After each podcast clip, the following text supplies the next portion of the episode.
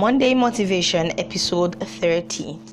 Every human being has something that is special to them. Some call it unique, some call it crazy, but I want to focus on the crazy.